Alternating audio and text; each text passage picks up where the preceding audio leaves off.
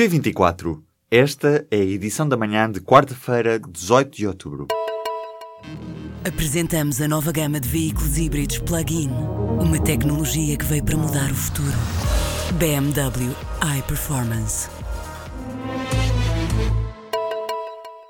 A ministra da Administração Interna demitiu-se. Constança Urbano de Souza abandona o cargo depois de várias recusas de António Costa. A decisão foi anunciada nesta quarta-feira num comunicado do gabinete do primeiro-ministro. Já na carta de demissão assinada por Constança Urbano de Souza, a ministra afirma que pediu insistentemente para sair do cargo para preservar a sua dignidade pessoal. Diz Constança Urbano de Souza que deu tempo a Costa para encontrar quem a substituísse.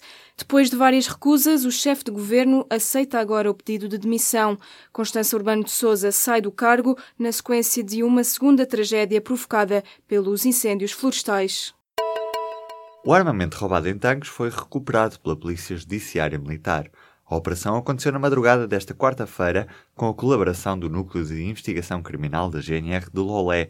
A operação aconteceu na região da Chamusca, local onde foi encontrado o material quase na totalidade, à exceção de algumas munições. Foram assim recuperadas 44 armas de guerra, granadas e explosivos. O governo recuou na proposta de avançar com um cruzamento de dados entre a ASAI e o Fisco, com o objetivo de agilizar a instauração e a tramitação de processos de contraordenação às infrações nos setores de atividade fiscalizados pela ASAI. A três dias da apresentação do Orçamento do Estado para 2018, a ideia estava em cima da mesa, mas o executivo de António Costa acabou por recuar. Não se sabe agora se a proposta foi deixada na gaveta definitivamente ou se ainda se mantém em cima da mesa. A medida pressupunha estabelecer um protocolo entre a ASAI e o Fisco no acesso de dados. O Ministério Público vai investigar os milhares de euros que acredita terem sido recebidos indevidamente pelo professor que ajudou José Sócrates na tese de doutoramento que o ex-primeiro-ministro pretendia apresentar numa universidade de Paris. Os procuradores vão também investigar outros milhares de euros recebidos por um blogger. Sob o pseudónimo Miguel Abrantes, escreveria textos sobre temas da atualidade com opiniões que seriam, na realidade, de Sócrates.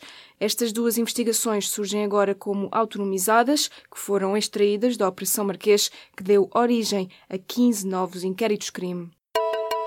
A chuva que caiu na região de Lisboa durante a noite desta terça-feira provocou meia centena de inundações nas ruas e habitações da cidade.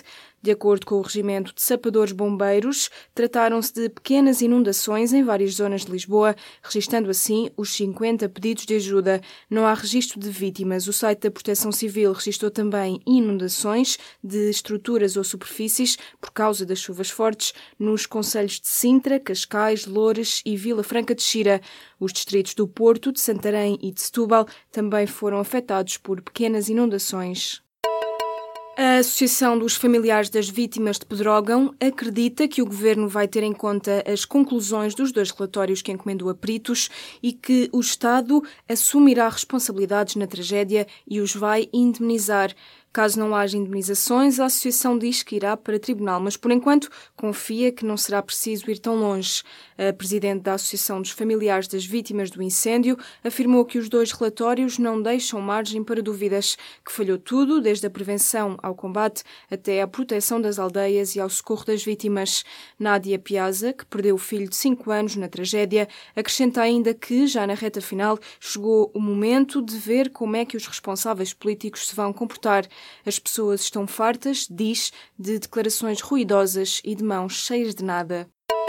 Manuel Alegre escreve no Diário de Notícias desta quarta-feira que a tragédia dos incêndios em Portugal mostra a falência do Estado. O histórico socialista diz que isto é fruto do desleixo, incompetência e de amiguismos. Alegre critica as reformas feitas que diz terem resultado na saída dos meios de combate aos incêndios das mãos do Estado, sendo entregues ou partilhados com empresas privadas. No artigo de opinião, que tem como título Não consigo ficar calado, o deputado socialista diz por vezes ter protestado, mas que tal não foi suficiente e por isso se sente culpado. O Futebol Clube do Porto perdeu na noite desta terça-feira por 3-2 contra o Leipzig, em jogo da terceira jornada do Grupo G da Liga dos Campeões. A partida ficou marcada por várias ocasiões de perigo e por um ritmo alucinante que os dragões não conseguiram aguentar. Ao intervalo, já tinham sido marcados os cinco golos do encontro. O jogo com o Leipzig na Alemanha custou para já o segundo lugar do Grupo G aos portistas, que somaram também a segunda derrota no grupo. Explorar o espaço sideral através de cliques já não é possível apenas através do Google Earth. Agora pode visitar o sistema solar também através de uma outra ferramenta da empresa, o Google Maps. A empresa anunciou a nova funcionalidade nesta segunda-feira, apesar de se chamar Planetas, permite além disso ver planetas anões, a Lua ou mesmo a Estação Espacial Internacional. A nova funcionalidade do Google Maps foi criada com base nas imagens captadas pelas missões da NASA ou da Agência Espacial Europeia. É possível aproximar a imagem e identificar as várias regiões de cada planeta e da Lua. A saga e ícone cultural Harry Potter tem já 20 anos. Para assinalar a data, a Biblioteca Nacional recebe esta sexta-feira, dia 20, vários investigadores para discutirem um dos maiores fenómenos literários das últimas duas décadas. A conferência internacional é de entrada livre e terá dois painéis, um sobre o universo de Harry Potter e de outros heróis e outro Potter para além de canon. Na apresentação do programa, a Biblioteca Nacional refere que a série de romances Harry Potter já vendeu mais de 500 milhões de cópias em todo o mundo, tornando-se na mais vendida de sempre. Esta sexta-feira, na Biblioteca Nacional, a partir das duas horas da tarde, fala-se e discute-se Harry Potter.